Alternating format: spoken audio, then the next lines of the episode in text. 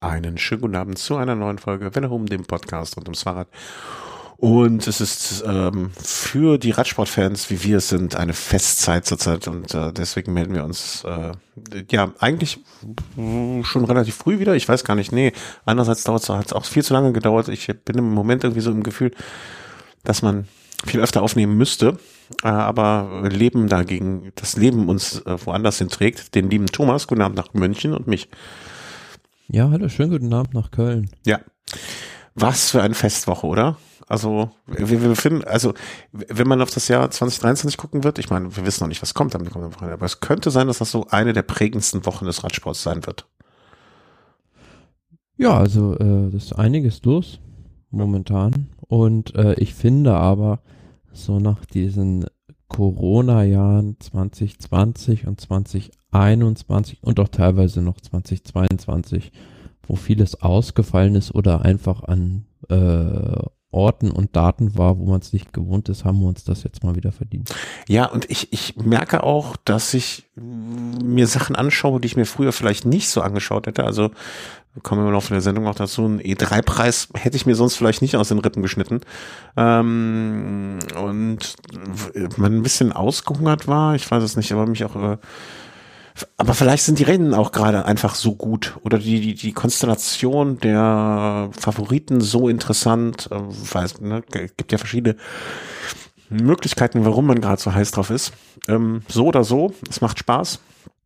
Und das kann man auch sagen, mit dir darüber zu sprechen, macht auch einen Haufen Spaß. Und deswegen machen wir das. Ja, danke, das gebe ich gerne zurück. Und deswegen machen wir den Kram ja hier auch, damit wir uns ein bisschen die Zeit vertreiben und uns mal so eine Stunde in der Woche oder anderthalb zurückziehen können und uns mit wichtigen Dingen beschäftigen. Und ich so Sachen. Naja, gut. Du hast im Gegensatz zu sonst die Reihenfolge unserer Rennen ein bisschen, also sonst gehen wir ja immer chronologisch von alt nach jung. Diesmal haben wir es ein bisschen anders. Ja, also diesmal ist der Spannungsbogen andersrum. Also wir fangen mit dem letzten Event, was anstand, fangen wir an, also die Flandern-Rundfahrt und arbeiten uns dann so ein bisschen, also sollte man sich nicht wundern, wenn es jetzt ein bisschen querbeet geht, aber wir arbeiten die Klassiker ab und dann gehen wir noch ein bisschen auf die beiden Rundfahrten ein. Okay, ja, ich vertraue dir da, du weißt, was du tust, du hast es gelernt, insofern wäre ich ein Depp, ein Tor, der dir widersprechen würde. Und deswegen halte ich mich daran, was du hier dir überlegt hast. Wenn man, mir hilft das auch immer ganz gut. Also wenn man so über das letzte Rennen redet, dann kommt zumindest bei mir immer die Erinnerung zu den anderen Rennen auch wieder hoch. Also fällt mir vieles wieder ein.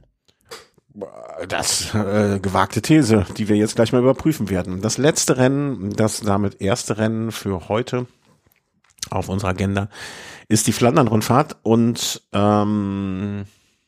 ich muss sagen, ich weiß nicht, wann ich das letzte Mal einen Klassiker so mitgefiebert, mitgefeiert, mitgemacht, mitgelitten. Also ist schon was her. Also es war einfach ein ganz, ganz, ganz toller Radsporttag. Ist das so zusammengefasst gar nicht so falsch, oder? Ja, absolut. Also insgesamt fand ich es zwar eine der besten Editionen der Flandern-Rundfahrt, die ich mal gesehen habe. Also sind jetzt auch schon einige, aber das war schon im Prinzip auch, habe ich mal gesagt, so zu jemandem, der vielleicht sich das erste Mal mit Radsport beschäftigt, das erste Mal ein Radrennen sieht, die letzten 100 Kilometer hatte so alle Facetten des Radsports zu bieten.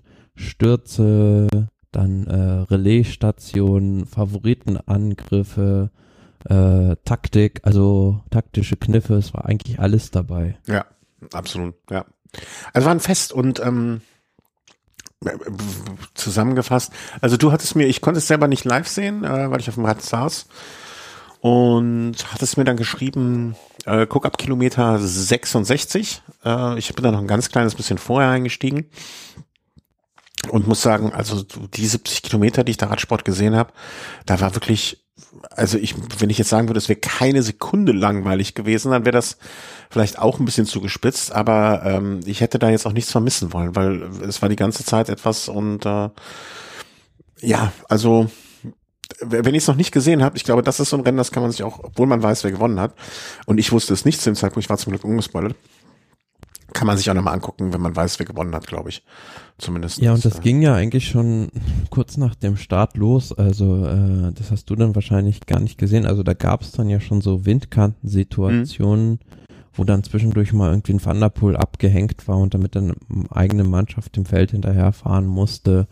Und dann, ja, war so der erste große Aufreger, dieser Sturz von diesem Bahrain-Victorious-Fahrer Matschejok, der, ja, also das ist eine Szene, die im Prinzip hunderte Male bei so einem Klassiker passiert, dass du einfach von der Straße rausgedrängt wirst auf einen Seitenstreifen oder einen Gehweg in dem Fall.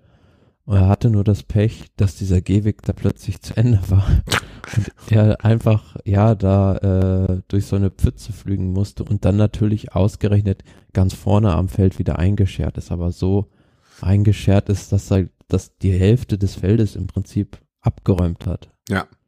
Also das hat man natürlich mehrfach danach schon auch in der Wiederholung sehen können oder auf diversen, naja, überall eigentlich ist man drüber gestolpert. Ja, war jetzt nicht die, also ich weiß nicht, wie das hätte es anders machen können. Er wäre wahrscheinlich einfach geradeaus noch ein bisschen weitergefahren oder sonst was.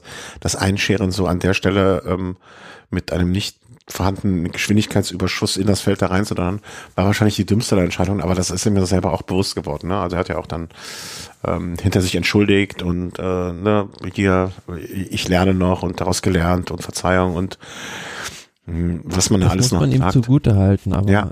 Ich habe da eigentlich eine klare Meinung dazu, weil in den Regeln steht, dass so Fahren auf Gehwegen verboten ist. Und klar wird es eigentlich am Anfang, also als vor 2 oder 3 Jahren diese Regel eingeführt wurde, da wurde das am Anfang auch noch sanktioniert. Und dann ist da so ein bisschen der Schlendrian reingekommen und es wurde nicht mehr gemacht. Aber die Regel besagt das halt, man muss sie nur halt so auslegen dementsprechend, aber es ist auch bei der Regel wieder so, seitens der UCI oder der Kommissäre wird halt auch da nur durchgegriffen, wenn wirklich leider dann erstmal was passiert. Also kann ich mir schon vorstellen, dass da jetzt bei den nächsten Rennen, gerade so, wenn ich daran denke, dann auch an die Ardennen-Klassiker, gerade Amstel Gold Race sieht man das häufig, weil ja Niederlande, Holland ist prädestiniert dafür mit diesen breiten Fahrradwegen, dass du da einfach auf dem Seitenstreifen irgendwo fahren musst. Also da bin ich gespannt,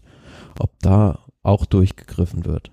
Ja, in manchen Situationen, also wenn du jetzt die Wahl hast, auf die Nase zu fallen oder da auf dem Gehweg zu machen, werden halt viele dann wahrscheinlich auch das kleinere Übel nehmen. Ne? Und, naja, es gibt noch eine andere Alternative, die ich dir sagen kann. Ja, gegenhalten. Nee, bremsen. Ach so. Ja. Aber darfst du keinem Rennfahrer erzählen.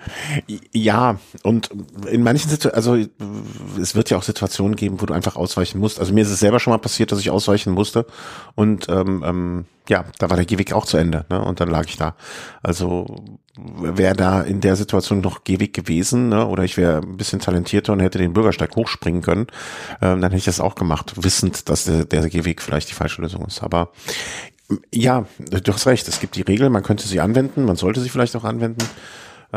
In dem Fall war aber auch seine Entscheidung, also der hätte ja auch, mal blöd gesagt, auf dem Grünstreifen einfach stehen bleiben können, warten, bis das Feld an ihm vorbei ist und dann sich hinten wieder einreihen können.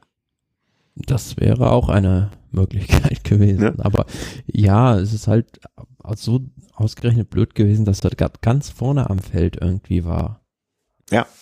Also deswegen war es ja so dramatisch, weil der da ganz vorne eingeschert ist vor fast allen anderen. Also es sah so ein bisschen so slapstick-mäßig halt auch komisch aus, dass er sich da so vorgedrängelt hat einfach. Wäre eine Möglichkeit, dass man sagt, okay, wenn du auf einen Radweg, wenn du die Straße verlässt, wir können ja das mal andersrum formulieren, ne? Man braucht ja nicht sagen, auf dem Radweg oder sonst wo, wenn du die Straße verlässt, bedeutet das, dass du dich hinten wieder einreihen musst ins Peloton, ne? Dann, das wäre ja, glaube ich, dann für den Notfall zumindestens, dass jemand sagt, ey, ich wollte mir keinen Vorteil verschaffen, ich wollte einfach nur nicht auf die Nase fallen, und wollte nicht, ne, konnte nicht mehr bremsen, wollte nicht bremsen, weil dann hinten wäre mir einer reingerauscht, dann reißt du dich hinten wieder ein und gut ist. Das wäre eine mögliche Lösung für das Problem.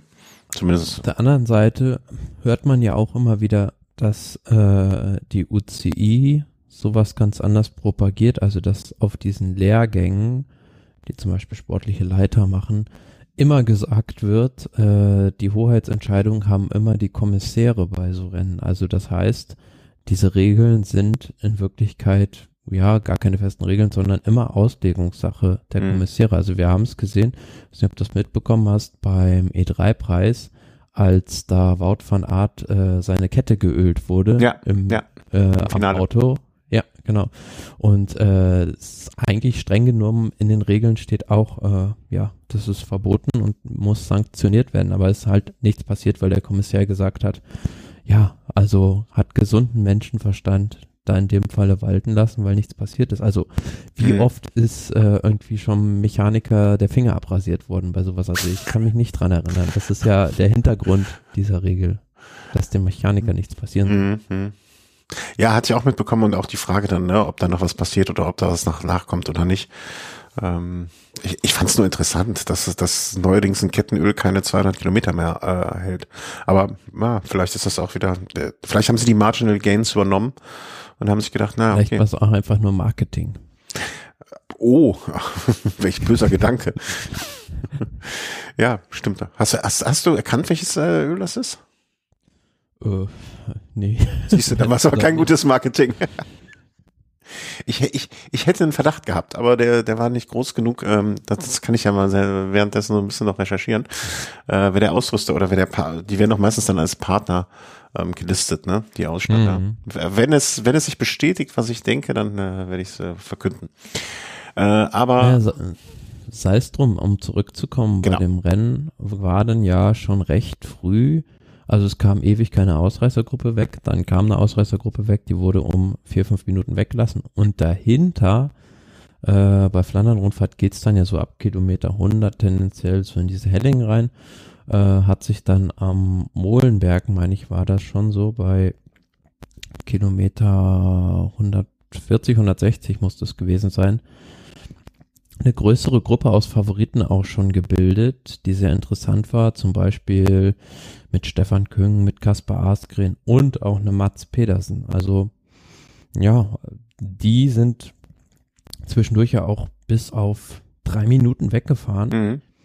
Und ich habe mir dann so zumindest überlegt, welche Mannschaft wird denn jetzt als erste die Nerven verlieren und danach fahren? Beziehungsweise zwischendurch hat man sich gefragt, ja, 3 Minuten auf solche Fahrer, können die das überhaupt nochmal schließen, diese Lücke? Mhm. Weil selbst für einen Van der Poel, Pogacar und Van Aert ist es schwierig, einfach auf einen Mats Pedersen oder einen Kaspar Asgreen einfach mal so 3 Minuten zuzufahren und die dann auch noch abzuhängen. Und am Ende hat man ja gesehen, also hätte da irgendwie eine Mannschaft nur noch 5 Kilometer oder so zugewartet, dann wären die durchgekommen. Ja.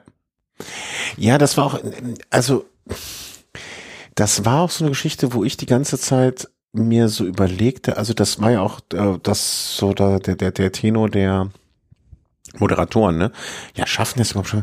Und ich dachte die ganze Zeit immer, ja klar schaffen. Also für mich stand das zu dem Zeitpunkt so überhaupt nicht zur Diskussion, ob die das schaffen oder nicht. Ich war mir da so völlig sicher, aber aus einer anderen Gedanken heraus, und zwar aus dem einfachen Gedanken heraus, ich dachte mir, das lassen sie sich doch nicht entgehen. Weißt du, ich dachte mir immer so, das kann doch nicht sein, dass die jetzt durchkommen. Also es war übrigens ein anderes Öl, was ich dachte, als dass es dann war. Also zumindest laut Ausrüster. Also ich dachte immer die ganze Zeit, ja, das wird schon, also ich war irritiert eher von der Aussage, dass es dann immer hieß, ja, schaffen die das denn überhaupt noch? Ich war da immer so völlig von überzeugt. Glaubst du denn, meinst du 5 Kilometer später einsteigen hätte gereicht? Also die hätten wenn du aufs Ergebnis guckst, hätten die eine Minute mehr gebraucht. Hm. Bist du noch da? Hallo? Hallo? Ja, jetzt ist der Thomas weg. Eine Minute mehr hätten wir auch noch gebraucht. Keine Ahnung, was mit ihm ist. Ja, jetzt ist er wieder da. Ich habe gesagt, eine Minute mehr hätten wir auch noch gut vertragen können. Ja, stimmt, eine Minute, ne, aber ein gutes Pferd, also vielleicht hätte sich daraus auch eine dermaßen andere taktische Situation entwickelt, dass es anders gelaufen wäre. Ich finde das schwierig so, wie soll man sagen, einzuschätzen, aber Ja, aber am Ende kommen ja alle irgendwo total platt im Ziel an und es war halt eben diese Minute, die am Ende da stand. Aber auf der anderen Seite muss man ja auch sagen, für die Fahrer in dieser Gruppe, die da mitgefahren sind und wie man so schön sagt, das antizipiert haben, also den anderen taktisch einen Schritt voraus waren, hat sich das absolut gelohnt, weil die kommen am Ende alle im Prinzip durch, wurden halt nur von hinten von Pogacar, Van der Poel und Van Aert noch aufgefahren. Ja. Und auf der anderen Seite muss man auch sagen, schade, dass da so Nils Polit dann diese Gruppe verpasst hat, gerade so. Also klar, Borans Grohe hatte bei dem Rennen auch wieder viel Pech. Ich meine Van Poppel und Marco Haller, die da recht früh schon gestürzt waren und dementsprechend auch ja nicht mehr so die Unterstützung für den Nils Polit vielleicht da war, aber er ist dann nochmal rausgefahren, hatte so eine halbe Minute. Du hattest mir geschrieben, weil ich habe die Situation hatte ich nicht gesehen. Er war aufgehalten worden? Also war das jetzt der Grund, warum er nicht mitspringen konnte? Naja, man muss sich das ja so vorstellen. Also als diese Gruppe dann da an dem Molenberg gegangen ist, das ist nur eine kleine, schmale Straße. Und da sind dann halt wirklich Leute von ganz vorne aus dem Feld losgefahren. Und da ist dann auch so ein Van Hooijdonk losgefahren, beispielsweise von Jumbo Visma. Der ist halt losgelassen worden von seiner Mannschaft aus taktischen Gründen einfach, damit die einen vorne haben. Und dann hat wohl laut Aussage von Nils Polit da Van Aert die Straße zugemacht. Und er kam dann einfach nicht mehr durch, weil die Straße blockiert haben. Da gab es übrigens, ich weiß nicht, ob du das gesehen hast, auch eine ziemlich, komische Aktion von Team DSM, die da auch die Straße blockiert haben und Stillstandsversuche gemacht haben und plötzlich losgefahren sind. Ja, die alte Taktik, ne? Wenn die Straße breit ist, jetzt macht mit drei Leuten die Straße zu. Ja, komische Nummer. Also habe ich jetzt auch nicht verstanden, worauf das hinauslaufen sollte, so richtig. Also, ich finde sowas nicht sehr sportlich. Also wenn man auch gerade bei der Tour de France oder so das immer wieder sieht, Ausreißergruppe fährt weg und dann macht sich eine Mannschaft vorne breit und blockiert die Straße. Also ist blöd.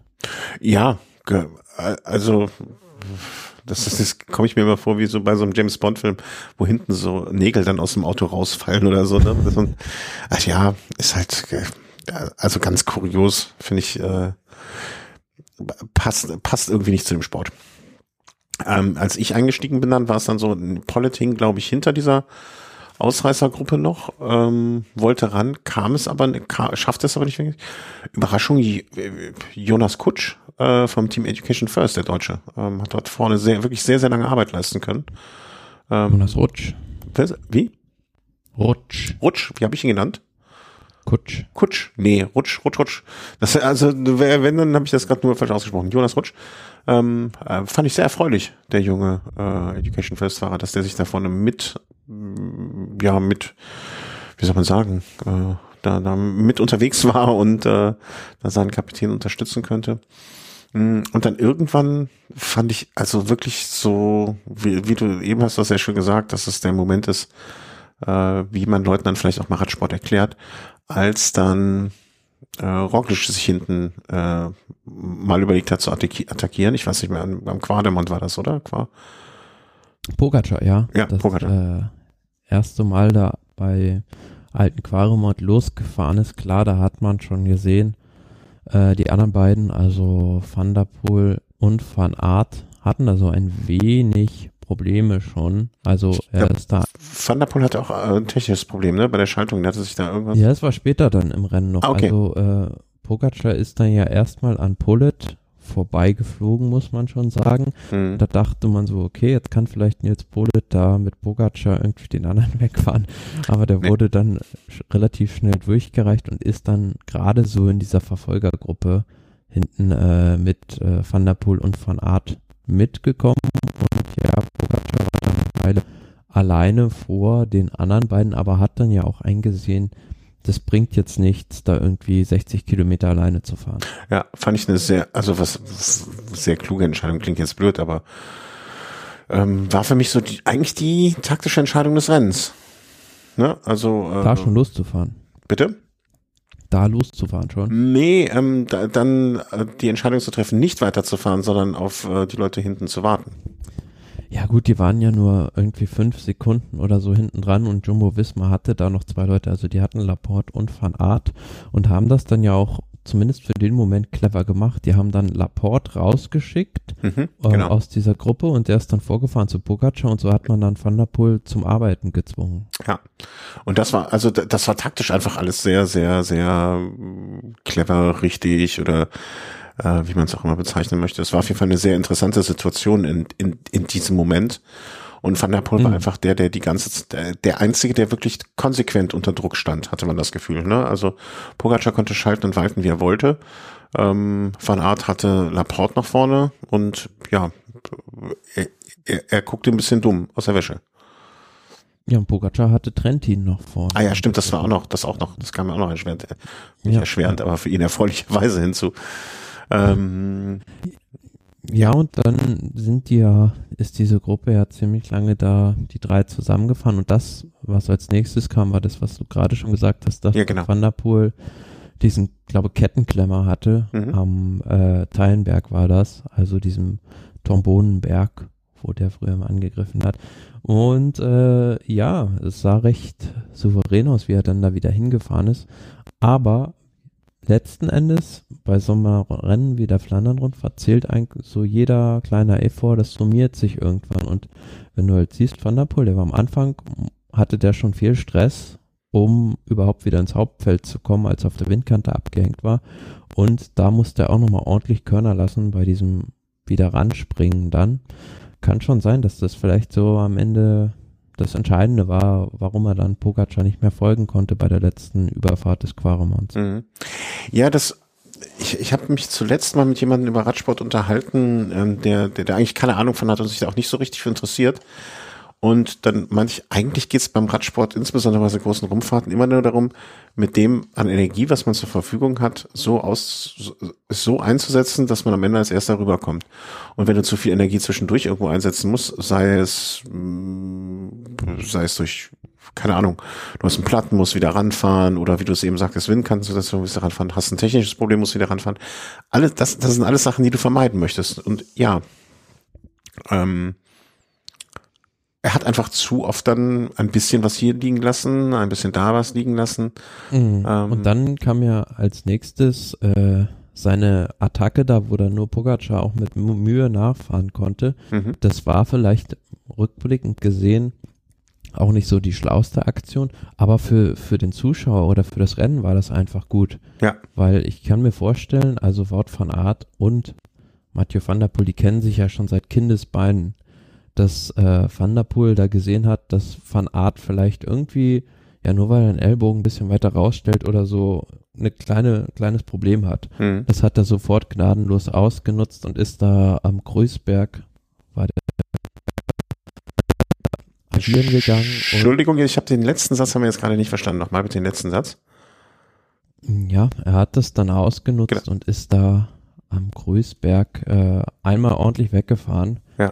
Und ja, da hat man gesehen, dass Wout van Aert fast in die Luft geflogen. Ja, also er konnte einfach nicht mehr ins Gegensetzen und ja, ab dem Zeitpunkt war dann auch sofort für jeden, der sich mit der Materie ein bisschen beschäftigt, klar, der kommt auch nicht mehr wieder, da ist halt Hopfen und Malz jetzt verloren, das ist Ausschluss vorbei, die Messe ist gelesen. Er fuhr dann ja so mit seinem Teamkollegen von Heudonk, den man dann zurückgepfiffen hatte.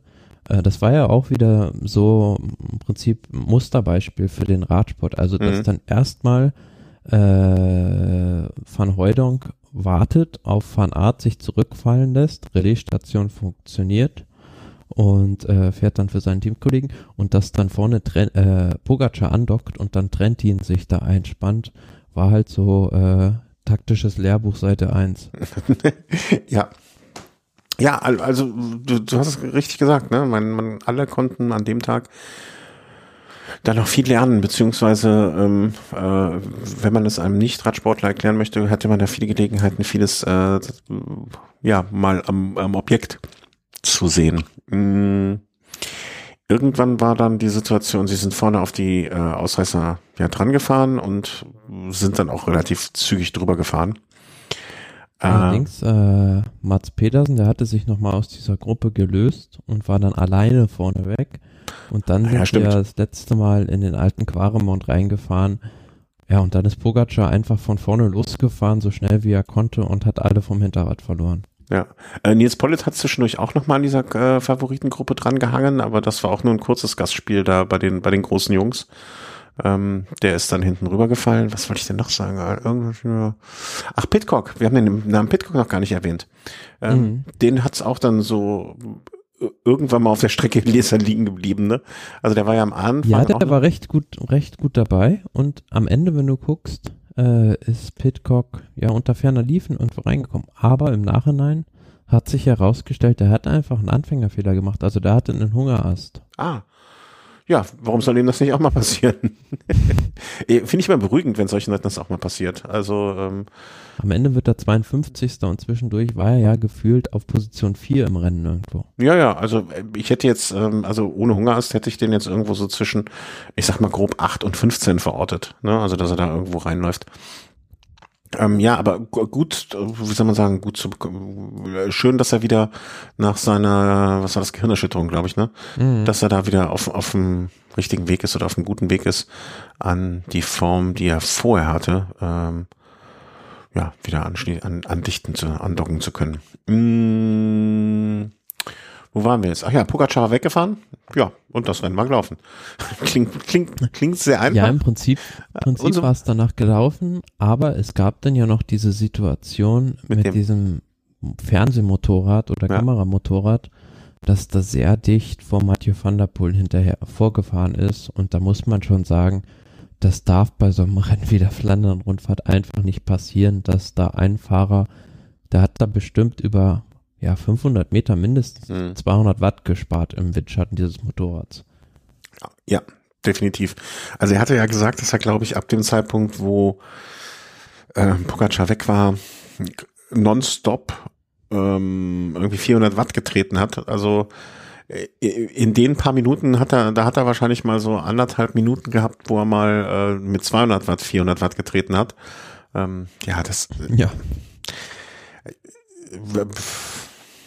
Wettbewerbsverzerrung könnte man das nennen, ne? Also unschön einfach. Ja, das ist das richtige Wort dafür, Wettbewerbsverzerrung, weil Pogacar vorne hatte gar keine Motorräder irgendwie, wäre auch nicht okay gewesen, aber es wäre zumindest ausgleichende Gerechtigkeit, wenn vor ihm auch so ein Motorrad hergefahren wäre. Ja, aber das wäre auch den anderen von hinten. Also nicht, dass da irgendjemand auch nur im Ansatz eine Chance gehabt hätte, noch hinzufahren. Das sah, glaube ich, niemand da kommen. Aber auch denen wäre es ja gegenüber dann ungerecht gewesen. Also die Motorräder haben einfach da nichts zu suchen. Also was heißt, die haben nichts zu suchen? Die machen uns die Bilder. Also andererseits haben die natürlich was da zu suchen. Aber das kann einfach nicht sein. Darf nicht sein, soll nicht sein. Niemals nirgendwo. Ich habe mal, wie gesagt, ich weiß nicht, das habe ich, glaube ich, hier schon mal erzählt, auch schon mal die lustige Geschichte gehört, dass bei einem Zeitfahren in einem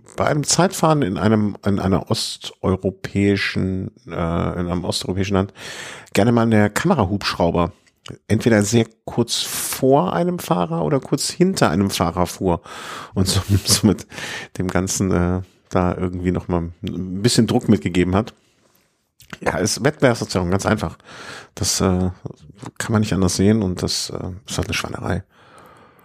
Ich weiß noch nicht, also macht das so ein Fahrer dann, Entschuldigung, also so ein Motorradfahrer, macht er das einfach so, ne, weil er gerade Bock drauf hat, oder kommt von oben die Ansage, ey, wir müssen ja wieder ranfahren? Also, einfach, weil die dann vielleicht auch aufgeregt sind, beziehungsweise wollen ja auch die besten Bilder machen, oder vielleicht war auch einfach das Objektiv von der Kamera nicht voll funktionsfähig, ich weiß es nicht, also schwierig zu sagen, was da die Motivation von diesem Kameramann, beziehungsweise der ist ja gar nicht verantwortlich, der Motorradfahrer, ja. Also sitzen ja immer zwei auf so einem Motorrad drauf, also der Kameramann, der muss ja filmen und kann nicht noch fahren. Ich dachte aber immer, dass es so ein bisschen ist wie beim wie heißt das hier auf der Bahn, beim Steherrennen, ne? Dass der Fahrer hinten dem Fahrer vorne so ein bisschen Anweisungen gibt. Also aber da redet jetzt mal wieder der Blinde von der Farbe. Keine Platzenschimmer. Soll jedenfalls nicht so sein, dass es da zu solchen Verzerrungen kommt. Naja, und dann hat halt, wie ich eben schon sagte, ne, Van der Poel einfach immer drauf gedrückt, immer 400 Watt getreten, bloß da fuhr halt einer vorne mit noch ein bisschen mehr Watt rum. Und nun ja, so hat es dann halt nicht gereicht, muss man mal ganz ehrlich sagen. Ja, und in diesem Jahr muss man dann sagen, im Prinzip genau andersrum. Im letzten Jahr war es ja so, dass Van der Poel gerade so an Pogacar am Paterberg noch dranbleiben konnte und Pogacar dann am Ende im Sprint sogar auf Platz 4 abgekocht wurde. Mhm. War eigentlich schon letztes Jahr der stärkste Fahrer. In diesem Jahr ist ihm dann gelungen, Van der Poel sogar abzuhängen. Aber was ich dann spannend fand, den Sprint aus der Gruppe dahinter, wo dann Wout van Aert zumindest noch versucht hat, aufs Podium zu kommen. Aber Mats Pedersen, muss man sagen, an dem Tag wirklich überragend. Also lange Zeit dann auch alleine vorne gefahren, an der Spitze des Rennens im Wind. Und dann im Sprint dieser Gruppe noch Dritter zu werden, war schon echt gut. Ja, ich habe mich gewundert, dass Van Aert noch die Motivation aufgebracht hat, da nochmal reinzufahren. Ich weiß nicht, ob ich es an seiner Stelle hinbekommen hätte, mich dann nochmal zu motivieren für den Sprint. Gut, am Ende musst du dich natürlich auch, also kann man sich fragen, ob jetzt dieser Sturz zwischendurch, weil man hat ja gesehen, sein Knie hat da ziemlich stark geblutet auch, ob und wie ihn das irgendwie beeinträchtigt hat. Aber ja, also wir haben es ja schon oft gesagt, bei Wout van Aert blendet das manchmal so ein bisschen, dass er bei der Tour de France beispielsweise so viel gewonnen hat, also das grüne Trikot, Etappen, sonst auch viel gewonnen, aber bei den Rennen, für die er, finde ich, eigentlich prädestiniert ist, nämlich die Flandern-Rundfahrt und Paris-Roubaix, stehen genau 0 Siege. Mhm. Ja, ist jetzt nicht so, dass er jetzt seinen Abschied schon verkündet hat, ne? Also. Nee, aber wird ja auch nicht jünger, also ist jetzt auch schon, nächstes Jahr ist er dann 29 und wenn man mal überlegt, in dem Alter haben so Fahrer wie ein Cancellara oder ein Tom Bonen da halt schon ordentlich was abgeräumt. Ja. Und das ist ja letzten Endes die Liga, mit der sich als Rentner auch mal vergleichen möchte. Vielleicht. Stimmt. Andererseits denke ich mir auch, also das, was er schon geschafft hat oder was er sich in seine Palmares da schreiben kann, ist ja jetzt auch nichts, also er hat dafür andere Sachen, also vielleicht ist es auch ungerecht, ihn mit einem Fahrer wie Tom Bonen oder Cancellara zu vergleichen, sondern man muss einfach sagen, dass er einfach eine andere Kategorie Fahrer auch ist, ne? Also dafür hat ein Bonen nie eine Ventoux-Etappe gewonnen. Was? Nee, aber er hat auch das grüne Trikot bei der Tour de France gewonnen. Ja, dafür hat er mal ein Zeitfahren gewonnen. Hat er mal ein Zeitfahren auch gewonnen, ne, oder? Ja, ist vielseitiger, das muss man schon sagen, aber das spiegelt sich ja nicht so, ja, finde ich, in den Erfolgen wieder irgendwie.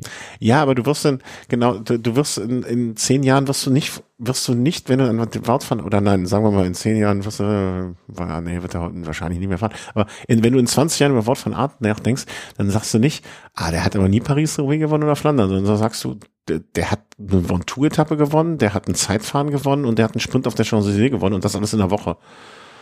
Ist vielleicht eine Diskussion, die ein Stück weit in Deutschland auch anders geführt wird als in Belgien oder in den Niederlanden, also wo so diese Klassikersiege, gerade Paris-Roubaix und die Flandern-Rundfahrt, ja fast gleichzusetzen sind mit einem Tour de France-Sieg, also da zählt das nochmal viel mehr als hier. Ja, okay, das ist ein valider Punkt. Wobei ich glaube, Tom Bonen hat gar nie irgendwie das grüne Trikot bei der Tour de France gewonnen. Also er hat es getragen. Tatsächlich. Nee, er hat es gewonnen, sehe ich gerade. Also das war 2007. Ja. Da hat er es gewonnen. Da haben wir ja noch nicht gesendet, das können wir nicht wissen.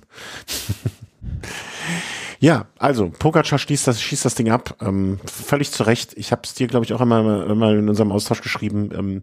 Auch wenn es nicht der von mir getippte Favorit für den Tag war, kann ich damit sehr gut leben, weil man hatte wirklich das Gefühl, dass es sowohl von der Taktik her, die er angewandt hat an vielen Stellen, als auch von den Beinen, die er hatte, wirklich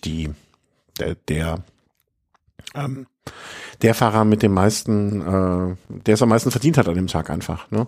Und ich finde es gut, also ich finde den Rennfahrer generell, also von seiner Herangehensweise sehr bewundernswert, weil er auch so ein bisschen was außer der Reihe macht, also einen Jonas Vingegaard zum Beispiel wirst du nie bei der Flandern-Rundfahrt sehen. Tadej Pogacar sagt sich einfach, dass, also wenn ich später mal aufhöre, möchte ich gerne alles, was ich irgendwie möglich gewinnen kann, gewonnen haben. Und so geht er auch an die Rennen ran, der fährt da einfach drauf los und das macht, finde ich, sehr viel Spaß zuzusehen. Auch wenn man natürlich sagen muss, wenn ihm dann im Ziel so ein Mauro Gianetti da direkt um den in die Arme fällt, hat das so ein bisschen so einen faden Beigeschmack.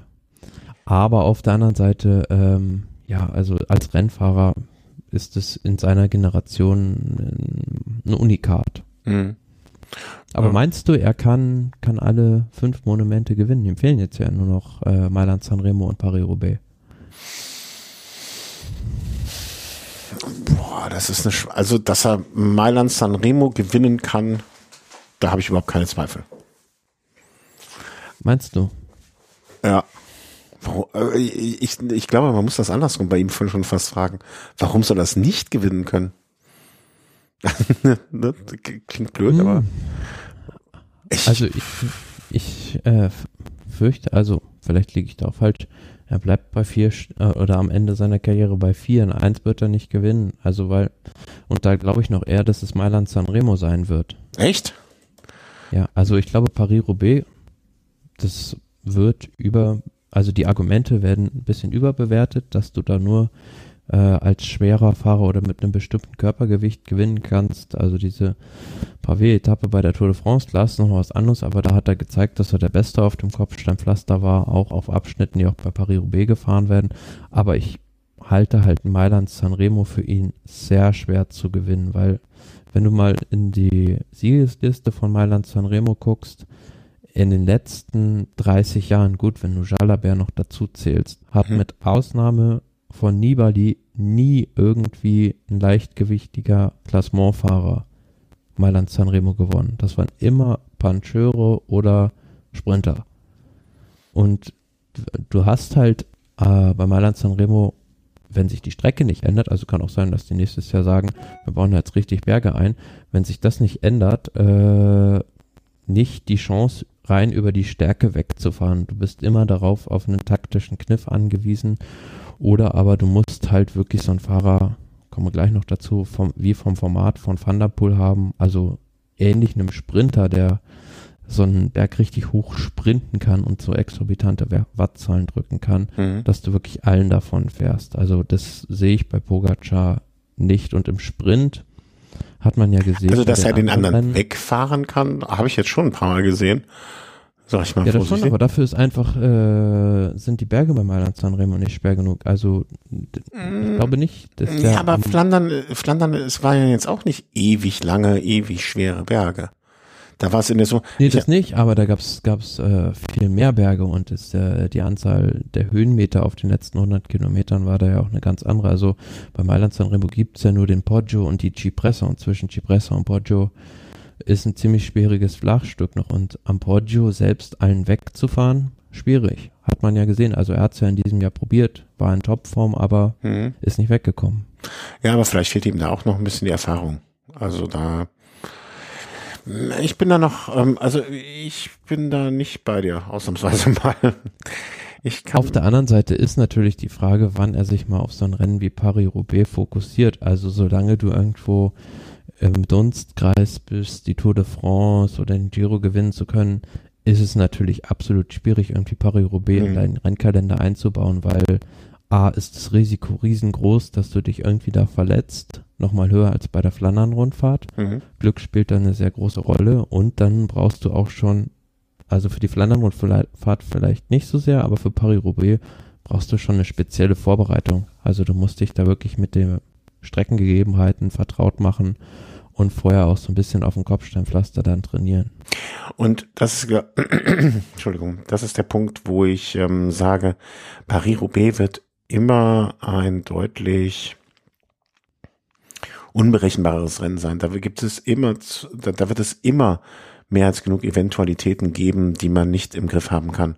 So, und das ist der Punkt, wo ich dann sage, ey, es kann sein, dass der 4-5 Mal da antreten wird und immer der stärkste Fahrer ist, der wirklich ohne Frage es gewinnen sollte, aber einfach auch immer Pech hatte. Da hat die Wahrscheinlichkeit eines Platten oder, was alles dazukommen kann, ist einfach so viel größer. Deswegen glaube ich, und bei Mailand Sanremo, die Berge sind nicht schwer genug oder so, da widerspreche ich dir einfach. Also ich glaube, dass das ausreicht, wenn er wirklich das am Ende seiner Karriere, vielleicht nicht am Ende der Karriere, aber wenn er alles schon gewonnen hat und ihm nur noch das fehlt, dann, und er sich wirklich so fokussiert darauf vorbereiten wird, dann denke ich, dass er auch da die Möglichkeit haben wird.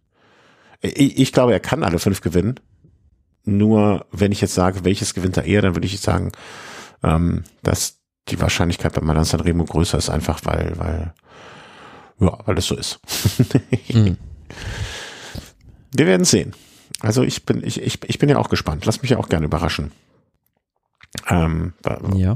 Ob oder was und so. Wenn weiter. Wir nächstes Jahr sehen, wenn wir uns an der Stelle nochmal über Mailand Sanremo unterhalten. Ah, absolut. Machst du hier eine kleine Notiz? Machst du hier so ein Post-it an Computer für ein Jahr? Ja, stell mir einen Reminder in den Kalender. Ja, okay. Ja, auch das ist in Ordnung. Ja, also ein Radsportfest war das, was man auch daran sieht, dass wir jetzt 40 Minuten über einen Klassiker gesprochen haben, was wir wahrscheinlich so auch lange nicht mehr hatten. Tolles Rennen, Werbung für den Radsport. So kann man das, glaube ich, zusammenfassen, was ich da an der vergangenen Woche, vergangene Woche, also zumindest bei uns Nicht-Christen. Am Wochenende, ja. Ja, am vergangenen Wochenende, genau, sagen wir es so, abgespielt hat. Jetzt gehen wir der Chronologie der Ereignisse in anderer Reihenfolge weiter. Mailand Sanremo. Hatten wir doch gerade noch. Ja, hatten wir gerade schon ein bisschen drüber geredet. Auch das war, fand ich, für einen Mailand Sanremo ein sehr unterhaltsames Rennen. Vor allem, gut, letzten Endes hat sich wieder das bewahrheitet. Dafür muss man kein großer Prophet sein. Und was wir vorausgesagt haben, dass man sich da auf die letzten 30 Minuten so ungefähr des Rennens beschränken kann, wenn man Cipressa und Poggio guckt, und dann ist man schon direkt im Finale. So war es dann auch dieses Jahr, und wie schon gesagt, also an diesem Poggio, dann hat es Tadej Pogacar probiert, alle anderen abzuhängen, aber hat vielleicht auch nicht so mit dem Konter gerechnet, den dann Van der Poel kurz vor der Kuppe des Poggios gesetzt hat. Mhm. Ich hatte ja Filippo Ganna, das war mein großer Tipp im Nachhinein. Ja, also. Ja, da warst du sehr, sehr nah dran. Ja, ich habe mich auch ziemlich geärgert dann im Nachhinein, aber irgendwie hatte ich das im Kaffeesatz gelesen, dass an dem Tag er einiges geplant hat. Er hätte irgendwie gepasst für mich, also für mich sowieso, für ihn auch, dachte ich.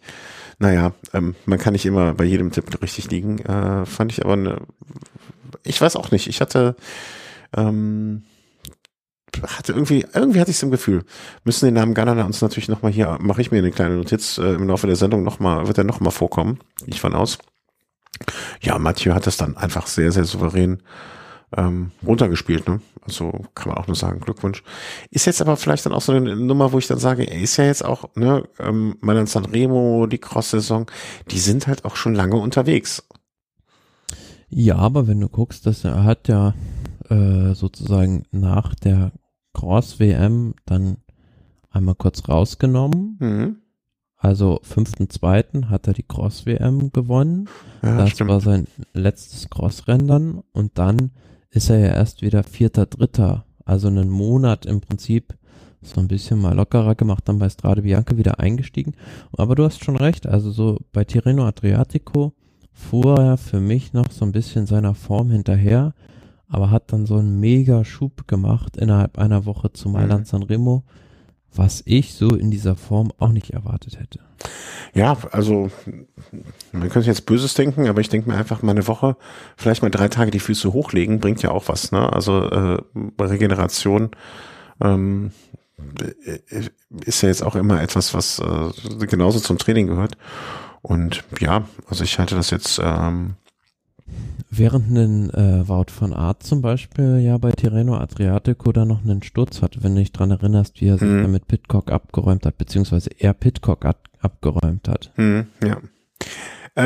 Gibt's noch mehr? Eigentlich können wir Mailand Sanremo, ist jetzt so lange schon her, dass man da auch so den Haken dran machen kann, oder? Gibt's noch irgendetwas? Nee, ich fand's nur krass. Also ich hätte damit gerechnet, dass die drei, also Pogacar, Van Aert und Ganna, die sich dahinter so zusammengetan hatten, dann gegeneinander sprinten und dass dann einfach Filippo Ganna den beiden nochmal auf dem letzten Kilometer wegfährt, hätte ich so nicht gedacht. Also dass ich hätte immer gedacht, dass er auf jeden Fall insgesamt Vierter wird, also Dritter aus dieser Gruppe. Das zeigt mir für mich aber auch wieder so ein bisschen, dass er wirklich heiß darauf war, das Ding abzuschießen. Also dass er das sehr, sehr gerne wollte und dementsprechend wahrscheinlich auch unglücklich war, dass es nicht gemacht hat. Naja, was will man machen? Ja, da kann man dazu gratulieren. Also zumindest wird dieses Jahr kein Fahrer alle 5 Elemente sage ich schon, Monumente holen. Das ist damit ja dann auch schon mal klar. Und dann gucken wir an der Stelle, machen wir jetzt schon mal etwas früher die Vorschau auf das nächste Monument, nämlich am kommenden Wochenende, am Ostersonntag gibt es Paris-Roubaix. Huiuiui, die erste und wichtigste Frage. Wetter. Ja, also was ich zuletzt gehört habe, soll das Wetter wohl zumindest trocken sein, also nicht regnen. Wie traurig bist du darüber? Wir hatten ja 2021, gut, dadurch bedingt auch, dass das Rennen damals im Oktober war, genau, am deutschen Nationalfeiertag, 3. Oktober war das, hatten wir da mal den Spaß, so eine Regenedition zu haben. Also kannst du diesmal mit schönem Wetter leben, das freut mich sehr. Ich mag das sehr. Ich mag das ja auch gerne, wenn die da nicht allzu sehr leiden müssen unter den Bedingungen. Gibt es für dich einen Favoriten, den du jetzt so ausmachen könntest? Also wo du sagst, okay, wenn du mich jetzt zwingen würdest zu wetten, dann wäre der es. Na, ich würde so zwei so ein bisschen über den Rest stellen. Also dadurch bedingt, dass Tadej Pogacar nicht startet, sind es eigentlich wieder Mathieu van der Poel und Wout van Aert, die automatisch in diese Top-Favoriten-Rolle reinrutschen. Wobei, wenn man sich mal so die Historie der beiden Fahrer bei Paris-Roubaix anguckt, sind die beiden nicht super glorreich da. Also Van der Poel, beste Platzierung war, meine ich, ein 3. Platz 2021. Genau. Und er war letztes Jahr da auch nur 9. Also was heißt nur 9? Ist ja schon mega stark, aber für so einen Fahrer würde man vermuten, der ist vielleicht unzufrieden. Jetzt so, also hätte Paris-Roubaix zumindest schon mal gewonnen, aber ja, hat halt nie so richtig geklappt. Also ich glaube 2021 war er recht nahe dran, als er da lange Zeit mit Colbrelli am Hinterrad im Schlepptau an der Spitze gefahren ist, aber hat dann irgendwie nicht sein sollen. Und bei Van Aert ist, meine ich, ein 3. Platz sein bestes Ergebnis bei Paris. Nee, sogar 2. war er letztes Jahr. Also als er da den Sprint hinter Van Baarle gewonnen hat, war 2, aber davor 2021 7, 2019 war auch mal dabei 22, 2018 13. Also ja, auch daran sieht man, finde ich, so richtig nicht, ne? Paris-Roubaix auch sehr viel mit Rennglück zu tun hat. Also du musst halt ohne Defekt im falschen Moment irgendwie durchkommen und es geht halt auch nicht so rein, finde ich, über, wenn du der stärkste Fahrer bist, bist du weniger der Favorit als bei der Flandern-Rundfahrt, weil es keine Berge gibt.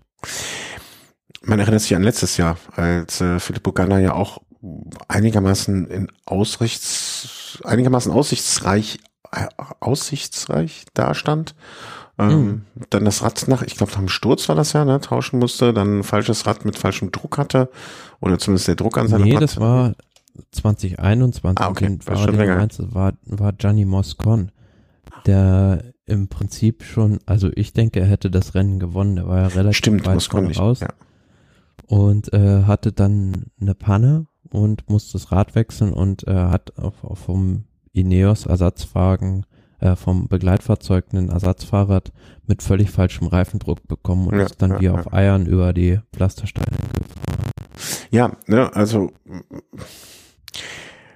es kann ja immer, irgendwas ist immer, ne, könnte man sagen. Also und irgendwas kann immer irgendwem passieren. Insofern. Aber gut, dass du ihn ansprichst. Also Filippo Ganna, der hat sich jetzt hatte auch einen Sturz, bei dem ist da nichts Gravierendes passiert. Hat sich die Flandern-Rundfahrt ausgelassen und bewusst auf Paris-Roubaix konzentriert. Auch ähnliches Beispiel wie Pogacar, ein Fahrer, der für andere Sachen bekannt ist, nämlich für seine Zeitfahrqualitäten. Finde ich gut, dass er sich dieses Jahr mal so richtig auf die Klassiker fokussiert. Und Paris-Roubaix ist so ein Rennen, was ihm eigentlich liegen sollte. Aber auch da, wenn ich mir die Resultate angucke, 35.2022, Do Not Finish 2019 und 2018 sogar außerhalb des Zeitlimits angekommen. Also es ist noch nicht so sein Rennen, aber es ist nicht so sein Rennen, das hast du jetzt aber sehr schön gesagt. Aber man würde denken, also er ist ja vielleicht so ein Fahrertyp wie Fabian Cancellara, also wahrscheinlich der Fahrer, der am meisten Druck machen kann auf so einem Flachstück oder auf einem Pavé-Stück über eine lange Distanz. Da kann ihm eigentlich keiner das Wasser reichen. Deswegen, ich sehe ihn so ein bisschen hinter Van Aert und Van der Poel, aufgrund einfach, dass die beiden natürlich nochmal gesondert besser steuern können auf diesem Pflaster. Also da hat, finde ich, Filippo Ganna so ein bisschen Nachteile. Und das hat er in den letzten Wochen geübt und deswegen gewinnt er das Ding. So, das ist nämlich mein Tipp für Milan-Sanremo dieses Jahr. Ich weiß auch nicht. Was? Paris-Roubaix, ja klar, habe ich Milan-Sanremo gesagt. Milan-Sanremo war es auch dein Tipp. War es auch mein Tipp. Ja, ich weiß auch nicht. Ich habe einen komischen Kaffeesatz hier. Also der hat mir gesagt, dass Filippo Ganna, also diese Woche Pause und sich komplett, um sich darauf vorzubereiten, wahrscheinlich jetzt ein paar Streckenabschnitte schon gefahren, Kopfsteinpflaster geübt und so weiter. Ich glaube auch, dass Van Aert und wenn nicht Ganna es wird, macht's nämlich Christophe Laporte. Dann spielen die nämlich diese taktische Nummer, dass sie Laporte wieder versuchen, nach vorne zu schicken, in irgendeine Gruppe oder sonst etwas. Also dann spielen die so ein Spiel. Und ja, das ist meine Überzeugung gerade. Aber eigentlich macht's Ganna. Also da bin ich fest davon überzeugt. Mhm. Und, ja, also ich kann mir auch gut einen Außenseitersieger wieder vorstellen. Ich glaube, bei keinem Eintages- oder bei kaum einem Eintagesklassiker es ist so schwierig, es vorherzusagen oder so, so unabwegbar, dass jede Vorhersage eigentlich immer nur ein bisschen Lotteriecharakter haben muss. Ja, einfach mal so jemand aus der zweiten Reihe, der halt mit einer relativ frühen Spitzengruppe vielleicht in Arenberg oder davor wegfährt. Ja. Ja, und dann einfach aufgrund fehlender Mannschaftsstärke hinten nicht mehr zurückgeholt wird. Also kann man auch einen deutschen Fahrer, so einen Max Walscheid oder so einen John Degenkolb in so einer Rolle gut vorstellen. John Degenkolb auf jeden Fall. Ich weiß nicht, ob er noch, also klingt jetzt hart, wenn man sagt, ob an Degenkolb noch fit genug ist, ne? Also das. Naja, wenn du guckst, also er war immerhin 19. jetzt bei der Flandern-Rundfahrt, 15. quer durch Flandern, 12. bei Gent-Wevelgem, also der ist schon gut in Form. Ja, also definitiv. Also er wäre, glaube ich, von denjenigen, die ich da gesehen habe, dem ich noch am ehesten es zutrauen würde, da noch mal eine Rolle zu spielen, wie er sie bereits schon mal gespielt hat. Gar keine Frage. Also, und die Erfahrung ist ja auch bei so einer Geschichte immer etwas, was ein überhaupt nicht hoch genug eingeschätzt werden kann. Oder Nils Bullitt, der schon mal Zweiter war. Ja, darf man auch nicht vergessen. Ich weiß es nicht. Also er hat mich mir fehlt der Glaube allein. Ich glaube, Nils Bullitt, ich weiß nicht, was er braucht oder was, also ich glaube, dass er die Beine für so etwas hat, gar keine Frage, aber irgendwas ist immer, also zur falschen Zeit am falschen Ort oder die Kraft hat er, den Willen hat er, auch den wie soll man sagen, die Einsatzbereitschaft. Den Motor. Den Motor, genau, super gesagt.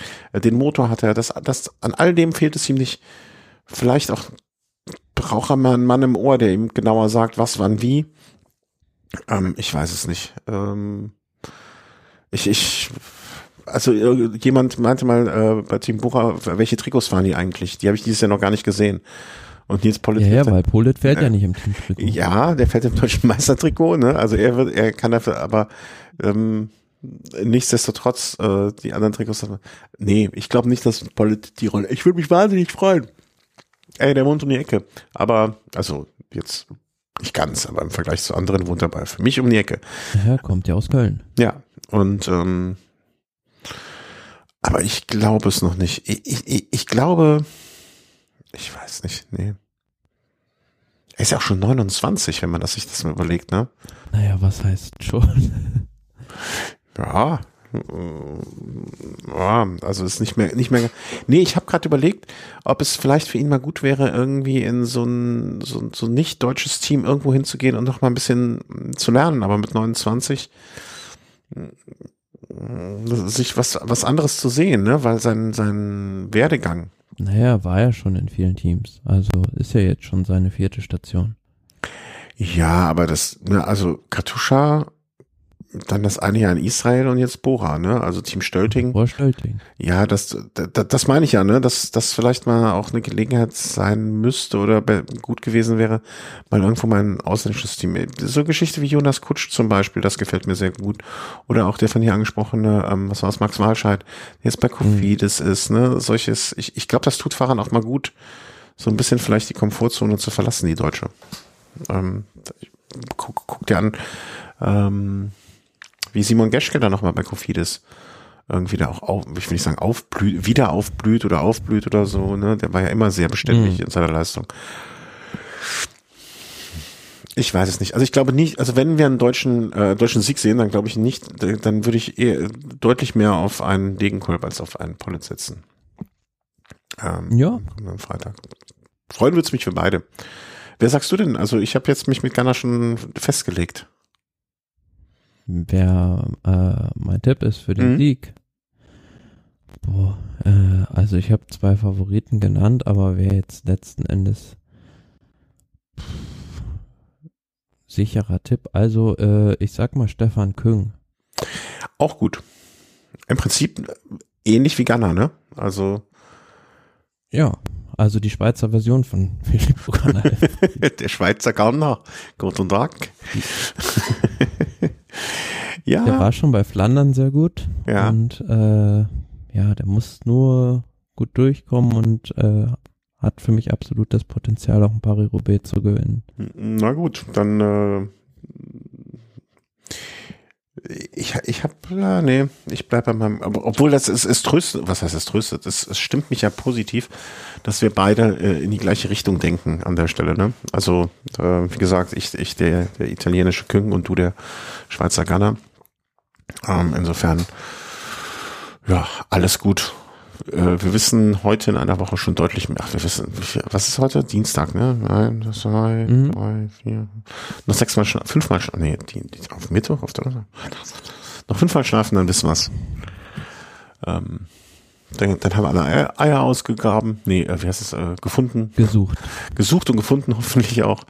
Uns mit Schokolade vollgestopft und liegen vom Fernseher und gucken uns Mailand Sanremo. Denken uns, ach du dickes Ei. Ach du dickes Ei, was ist denn da los? Was macht denn der Pollitt da schon wieder? Ah ja, Fernsehübertragung fängt an.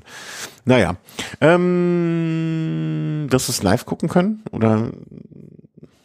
Ja, ich denke schon. Ja, ich hoffe ich auch, dass... gucken wieder Sonntag. Das darf man sich nicht entgehen lassen. Nee, eigentlich nicht, aber ich freue mich ja, oder das Relive via Eurosport Player ist ja eines der größten Geschenke, die man mir machen kann. Weil es war jetzt wirklich auch am Sonntag, ne, ich hatte die Möglichkeit, entweder 150 Kilometer oder 140 Kilometer selber zu fahren und am Abend es zu gucken oder es nicht zu fahren und es dann in Teilen live zu gucken. Da ist das schon toll, dass es solche Möglichkeiten heute gibt, die es früher da in der Form noch nicht gab. Absolut. Ja. Gut, damit haben wir, Entschuldigung, ich war ein langer Tag, damit haben wir die Monumente sozusagen abgeschlossen. Bleibt es aber noch ein paar kleinere Rennen aufzuarbeiten, die wir dann mal jetzt so kurz durchgaloppieren, würde ich behaupten. Was ich nie aussprechen kann, Gent, Wevelgem. Ja. Das war der verschenkte Sieg. Verschenkter Sieg klingt, als wenn er irgendwie so aus einer unglücklichen Situation heraus, aber er war gar nicht glücklich, sondern Van Aert und Laporte fuhren wie viel Kilometer zusammen? 30? 50 oder 60. Also, doch so viele? Okay. Ja. Ja. Doch, schon, das kommt schon hin. Also die sind da beim vorletzten Mal Kemmelberg losgefahren. Mhm. Das muss ich hatte nicht mehr in Erinnerung, dass das so weit noch war. Also, dass das noch eine ordentliche Strecke war, ja. Attacke zusammen und dann wie Paarzeitfahren haben sie gemacht, sind einfach weitergefahren. Haben nicht aufgehört.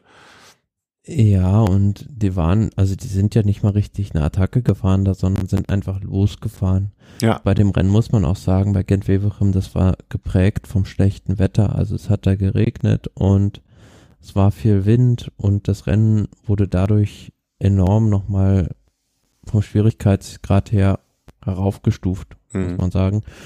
Ja, und als die beiden dann weggefahren sind, hat man gesehen, also gut, da war jetzt kein Mathieu van der Poel am Start, da war kein Tadej Pogacar am Start.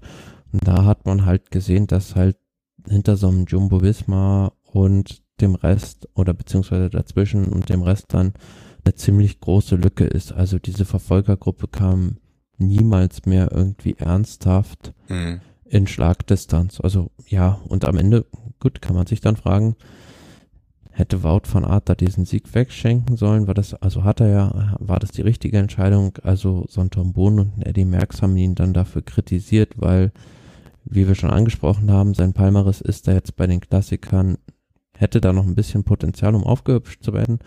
Auf der anderen Seite, mit Weitsicht auf die Flandern-Rundfahrt, hat er sich dann natürlich die vollkommene Loyalität von Christophe Laporte dadurch gesichert. Also ja, der wird ihm, glaube ich, sogar die Schuhe putzen jetzt. Absolut. Und ich finde auch also ich habe es einem Kollegen noch gesagt, man sollte alten Radprofis einfach kein Mikrofon mehr vors Gesicht halten. Also da ist bei manchen Leuten was dran, das stimmt. Also weißt du, wer war nochmal Tom Bonen? Ja, das war einer der größten Radsportler, die in Belgien wahrscheinlich hervorgebracht hat. Gut, Eddy Merckx, der größte Radsportler, den Belgien je hervorgebracht hat. Aber sich berufen zu fühlen, jetzt zu den jungen Fahrern noch was zu sagen und die zu kritisieren für eine Entscheidung, mein lieber Herr Gesangsverein. Ja, wie gesagt, es gibt Argumente, also man kann beide Meinungen vertreten. Es gibt Argumente dafür und dagegen. Ja, aber man müsste eigentlich erstmal derjenige, der ihn gefragt hat, mal fragen, warum fragst du Tom Bonen und warum kannst du nicht deine eigene Meinung du kannst ja du kannst ja einen Kommentar schreiben für die Zeitung oder den Fernsehsender, für den du arbeitest, ne, und begründe es doch ordentlich und dann kannst du es als deine Meinung verkaufen, aber warum musst du jetzt noch einem Tom Bonen das vielleicht noch, brauchst du ihn um deine Meinung, also ich weiß es nicht.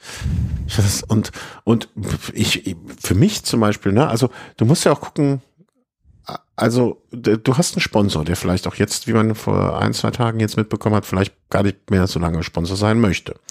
So, wie möchtest du jetzt dein Team verkaufen? Möchtest du als Team die zusammenhalten, die sich gegenseitig unterstützen, die auch mal den anderen, klingt blöd, gewinnen lassen, aber auch die Teamleistung anerkennen und so weiter? Möchtest du so dein Team verkaufen? Oder als der eine Kannibale, der von seinen Untertanen zum Sieg getragen wird und alles, also da wüsste ich, wo ich als Sponsor eher hingehen würde. Ja, als Sponsor schon, aber als Fan hätte ich das halt cool gefunden, wenn die halt wirklich gegeneinander gesprintet wären. Also das wäre mal cool gewesen, zwei aus dem gleichen Team, aus demselben Team, die da gegeneinander sprinten. Wenn das unter denen so abgemacht gewesen wäre, ne, wenn die irgendwie 10 Kilometer vor Ziel gesagt hätten, ey, pass auf, wir sprinten und du gewinnst oder ich gewinne, der Bessere gewinnt. Ja, okay, aber mei, also, weißt du, dann gewinnt Wout van Aert und nimmt Laporte vielleicht den Moment seiner Karriere. Dafür, dass er auch schon ein paar Rennen gewonnen. Von daher ist er jetzt nicht irgendwie jemand, der gar keinen Sieg hat, da immerhin schon 28 Siege. Ja, aber das ist ja trotzdem jetzt sein größter, ne? Van Dorsen, also Etappe Tour de France, Gesamtklassement Tour de Dänemark, Grand Prix de Wallonie. Es ist jetzt schon sein Grund. Immerhin Zweiter bei den Weltmeisterschaften im letzten Jahr. Dass ich es nicht mehr wusste, sagt schon viel darüber aus, oder? Nee, eigentlich auch. Nee, schon.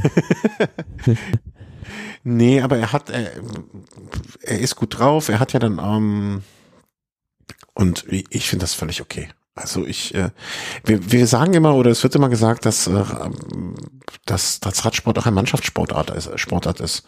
Ne? Und dann spielst du vielleicht mal auch beim Fußball den Pass noch, obwohl du auch schießen könntest und vielleicht auch mit hoher Wahrscheinlichkeit das Tor machen würdest, kannst du auch den Pass mal zu deinem Mitspieler schicken, der in dieser Saison noch kein Tor geschossen hat. Und der macht's dann.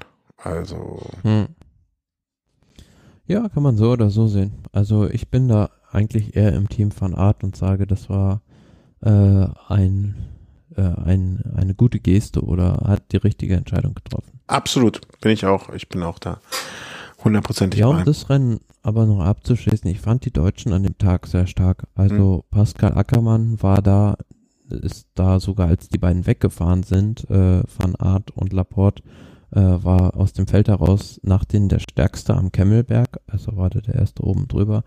Und auch John Degenkolb super Rennen gefahren, Nils Polit gut gefahren, Nikias Arndt gut gefahren, also alle in den Top 20, das war vor allem ein guter Tag. Ja, das stimmt. Ja, also das war Gent Wevelgem. Ich werde es niemals richtig aussprechen können, aber das ist okay. Ja, und dann kommen wir jetzt an der Stelle zu dem Punkt, wo ich dann nicht mehr durch, habe ich auch gesehen, glänzen kann, zumindest nur noch in ganz kleinen Teilen, den beiden Rundfahrten, und zwhr einmal der Katalonien-Rundfahrt. Nee, wir haben noch einen Klassiker. Haben wir noch einen? Was haben wir? Ja, ach, E3-Preis. Ach so, ja stimmt, Entschuldigung, mein Fehler. Zieh alles zurück, was ich gesagt habe. E3-Preis. Ja, das war das Rennen, ja, das wo man gesagt hat, okay, dieses Aufeinandertreffen der drei Großen schon. Und wo ich dann auch immer dachte, die bekriegen sich ja jetzt bei jedem Rennen. Ne? Werden wir die jetzt immer zu dritt da sehen werden.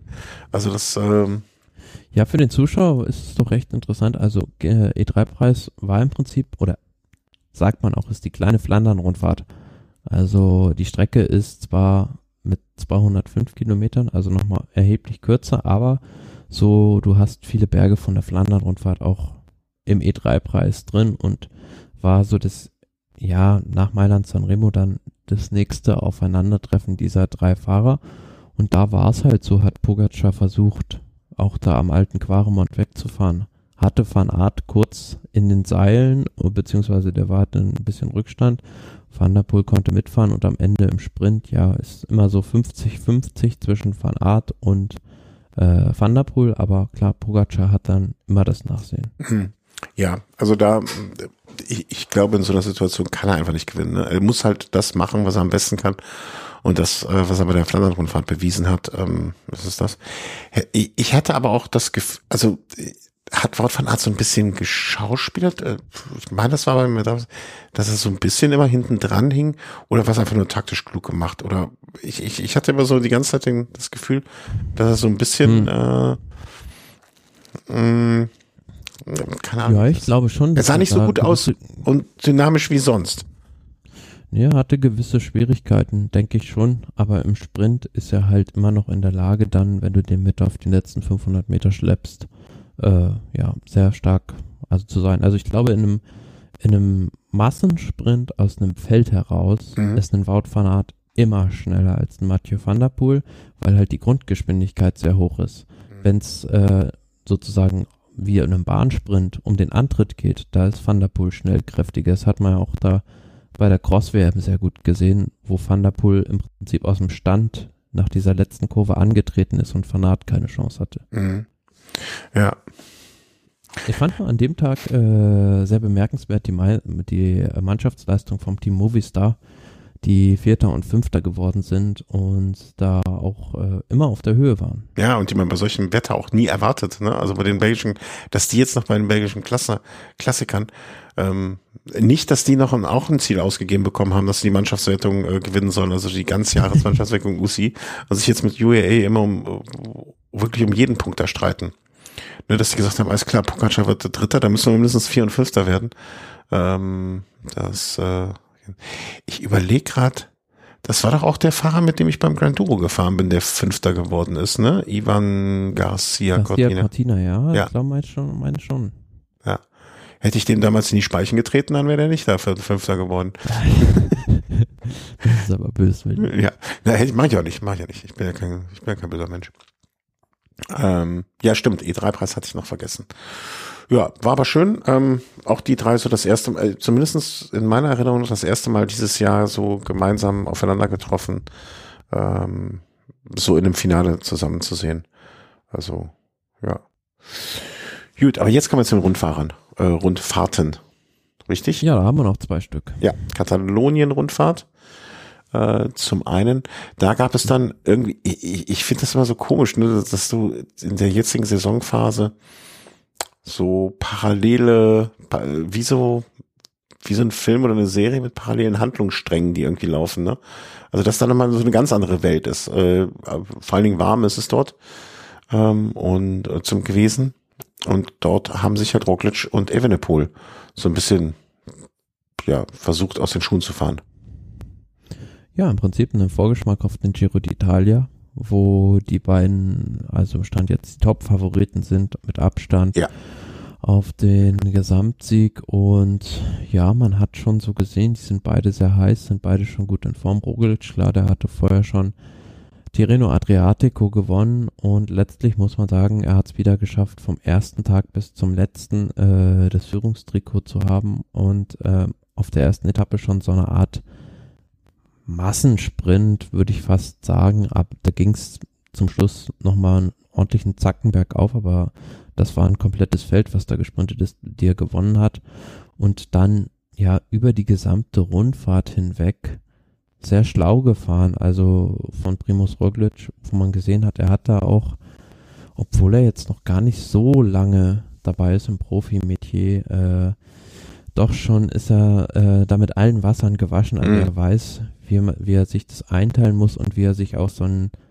Heißsporn und, sage ich mal, noch relativ unerfahrenen Gegner wie Remco Evenepoel, der auch oft sehr ungestüm agiert, zurechtlegen muss. Und man hat es insbesondere auf dieser Etappe bei dieser sehr, sehr schweren Bergankunft gesehen, in Loport, Etappe 5 war das, wo Evenepoel und Roglic gemeinsam zum Ziel fahren, es aber die letzten 600 Meter im Prinzip sehr, sehr steil bergauf ging und Evenepoel einfach bei 500, 600 Metern vor dem Ziel voll lossprintet und dann plötzlich 200 Meter vom Ziel völlig still steht. Ja, einfach eingegangen ist. Wenn Roglic einfach nur am Hinterrad bleibt und vorbeifährt.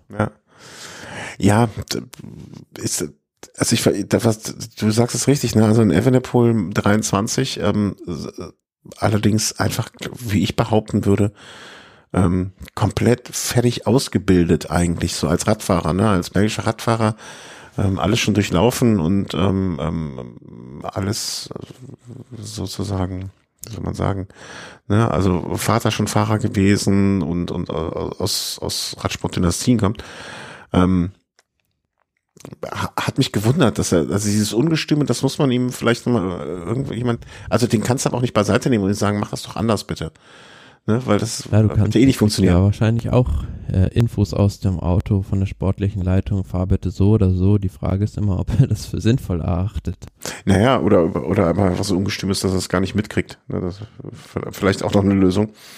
Ja, und Roglic, ne, du hast es einmal sehr schön gesagt, ne, der dann schon fast irgendwie schon, ich will nicht sagen roboteresk, aber das allererstes immer, wenn er über die Ziellinie fährt, einmal kurz sein Wattmesser neu justiert, also als wäre ihm das, die ganze Veranstaltung egal. Ich weiß nicht. Ich hätte jetzt immer eher gesagt, so nach dem Motto, okay, das ist ihm wichtig, ne? Also dass die Daten alle stimmen. Ja, aber das ist ja schon fast eine Beleidigung für das Rennen, wenn ich einfach so lustlos über die Ziellinie fahre. Ja, schön, dass ihr alle da gewesen seid, aber es geht mir eigentlich am Arsch vorbei. Findest du? Ja, ich kann deine Sicht, also ich kann verstehen, dass man das so interpretieren kann. Ich glaube, das hat der einfach, also der hat vielleicht auch manche Automatismen einfach und dazu gehört, also ich kann mich jetzt auch nicht erinnern, hat man ihn jemals richtig jubeln sehen bei so einer Zieldurchfahrt? Da habe ich jetzt kein Bild vor Augen. Nee, vielleicht ist es aber auch so, dass er relativ erfolgsverwöhnt ist, sage ich jetzt mal, trotz seiner ganzen Stürze hat er ja schon 72 Siege insgesamt eingefahren. vielleicht, wenn er mal in die Situation kommen sollte, dass er mal irgendwie ein Jahr oder so nichts gewinnt, dann wird er mit Sicherheit auch anders über die Ziellinie fahren. Vielleicht ist er auch einfach ein introvertierter Typ. Ja, ich glaube schon, dass der es krachen lassen kann. Ja, auch teamintern mal die Sau rauslässt. Interessante Frage. Haben wir einen Spion? Haben wir einen Maulwurf bei Team Jumbo Visma? Der möge es mal berichten. Wenn ihr einen Spion kennt bei Team Jumbo Visma, dann berichtet bitte von ihm. Also das mit dem Tacho, das nehme ich ihm gar nicht so krumm. Ne? Das ist vielleicht gerade Leute, die neu in so Sportarten reinkommen oder die nicht von Anfang an das so gelernt haben. Vielleicht halten die sich nochmal deutlich lieber an so Mechanismen. Ne? Andererseits, er ist ja jetzt auch schon seit 2013 Profi, ist er im 10. Profijahr. Ja. Also. Ja gut, vielleicht ist es einfach auch so eine Marotte, ja, die sich so angewöhnt hat. Also klar, bisschen was auch mit dann Routinen zu tun. Ja, introvertiert, hat eine Marotte. Ja, passt schon. Also, was er auf jeden Fall hat, das ist eine gute Form. Und die. Definitiv, aber ja, am Ende gewinnt Evenepoel 2 Etappen, 2 Etappen gewinnt Primož Roglič und 2 Etappen gewinnt auch Caden Groves, also einen Sprinter, der bei diesen hügeligen Etappen da zweimal zugeschlagen hat und das eine Mal sogar, ich weiß nicht, ob du das mitbekommen hast, auf dem Ersatzfahrrad oder beziehungsweise auf dem Fahrrad seines Teamkollegen.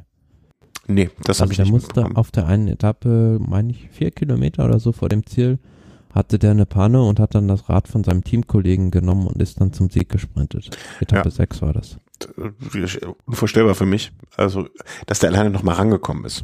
Das ist schon irgendwie irritierend, finde ich das schon fast. Aber naja, haben die auf den gewartet oder hat er das einfach so?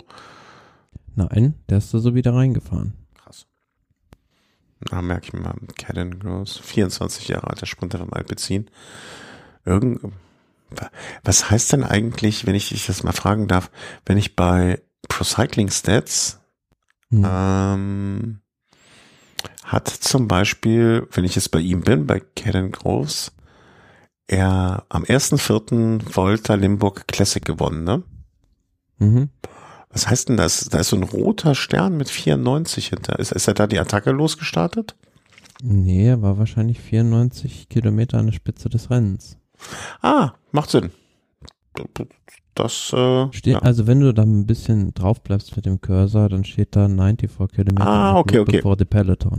Alles klar, da haben wir also so ein Ausläufer. Sehr schön, wieder was dazugelernt. Da kommen zunehmend so Sachen rein, die ich vorher noch nicht gesehen habe. Ja, da gibt's auch immer wieder so neue Features. Also so zum Beispiel, wenn jemand jetzt verletzt ist, gibt's das auch als Feature. Die Verletzung als Feature. Hey.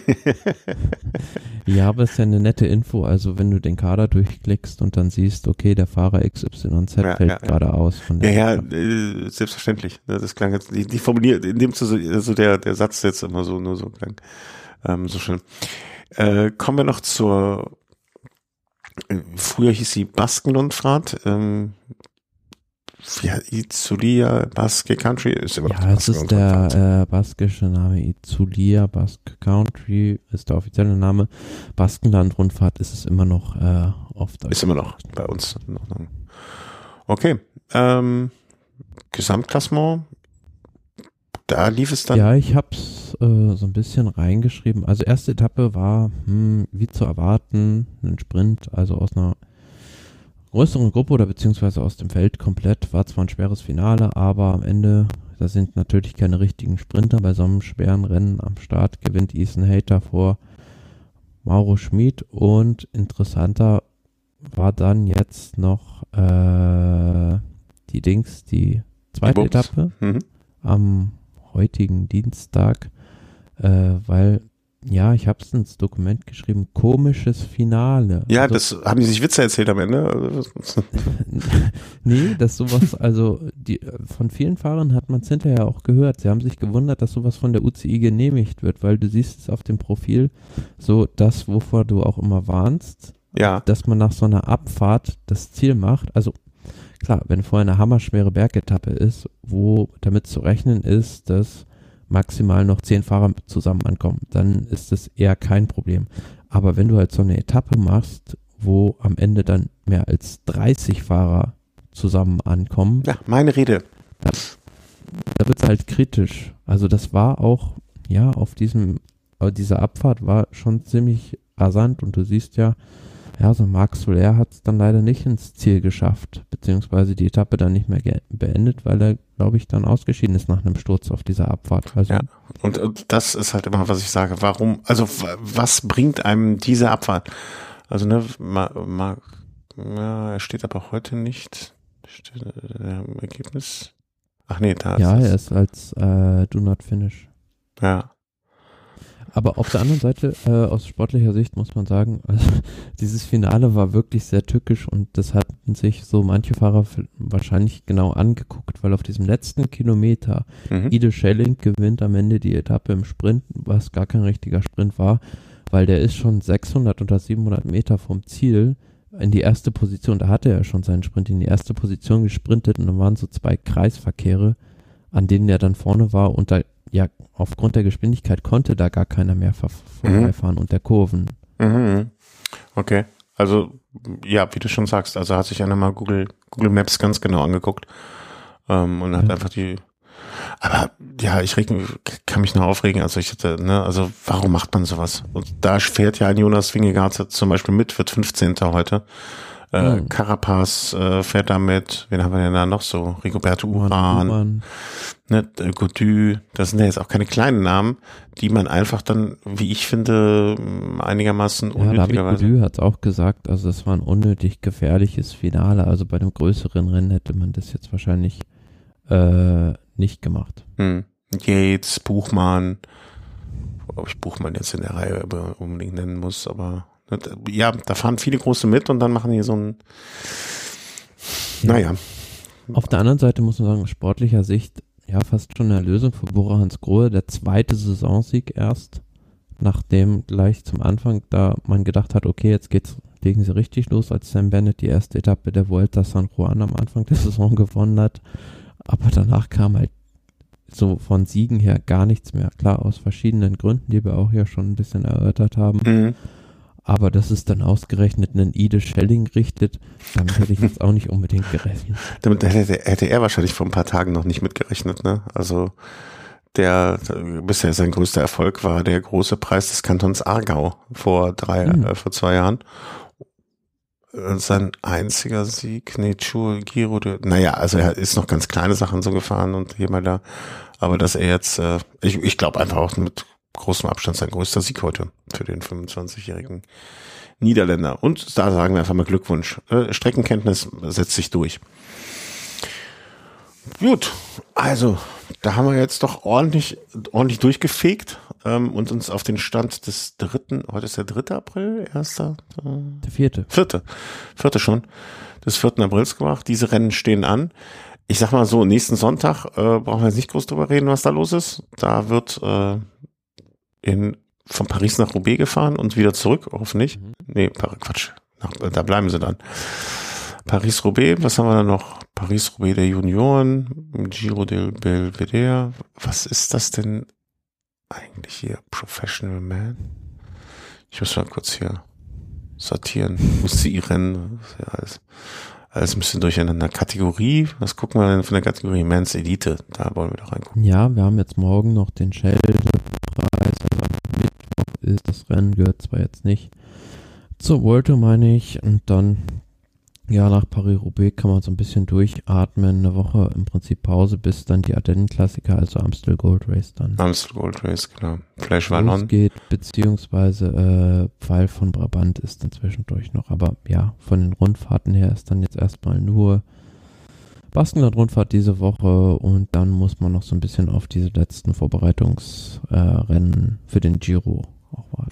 Genau, 23.04. vielleicht das nochmal Lüttich-Bastogne-Lüttich in die Bücher schreiben. Na, wenn Lüttich-Bastogne-Lüttich vorbei ist, dann sind es nur noch 2 Wochen zum Giro. Krass. Ja, es ist immer so dicht beieinander, aber man denkt es gar nicht. Ja, weil das so Abschnitte sind, ne? Also dieser Frühjahrsabschnitt und dann, wenn der Giro anfängt, dann fängt für mich der Sommer an. Das sind immer so gedanklich. Also so. Dann ist auch Anfang Mai, die Blumen sprießen, das Wetter wird schöner. Der Giro bringt diesen. Länger. Ja. Obwohl das geht jetzt schon. Also finde ich jetzt nach der Zeitumstellung, das ist so, solange es um 8 Uhr noch, solange es Sonne hat, da passt das schon. Gut, also, was sagen wir noch? Wir sagen Dankeschön an alle Hörerinnen und Hörer für ihre Unterstützung. Wir sagen, passt auf euch auf, bleibt gesund. Und dir sage ich danke, Thomas, für die schöne Sendung, für die schöne Zusammenfassung. Dass du leider mit deinem Paris-Roubaix-Tipp nicht ganz richtig liegen wirst. Das werden wir beim nächsten Mal. Das werden wir sehen, wenn das Licht angeht. Vielen herzlichen Dank. Macht es gut, passt auf euch auf, bleibt gesund und tschüss. Ciao. Und wieder finde ich nicht diese Stopptaste. Das muss ich jetzt gleich schneiden. Da ist die Maus endlich, mein Gott.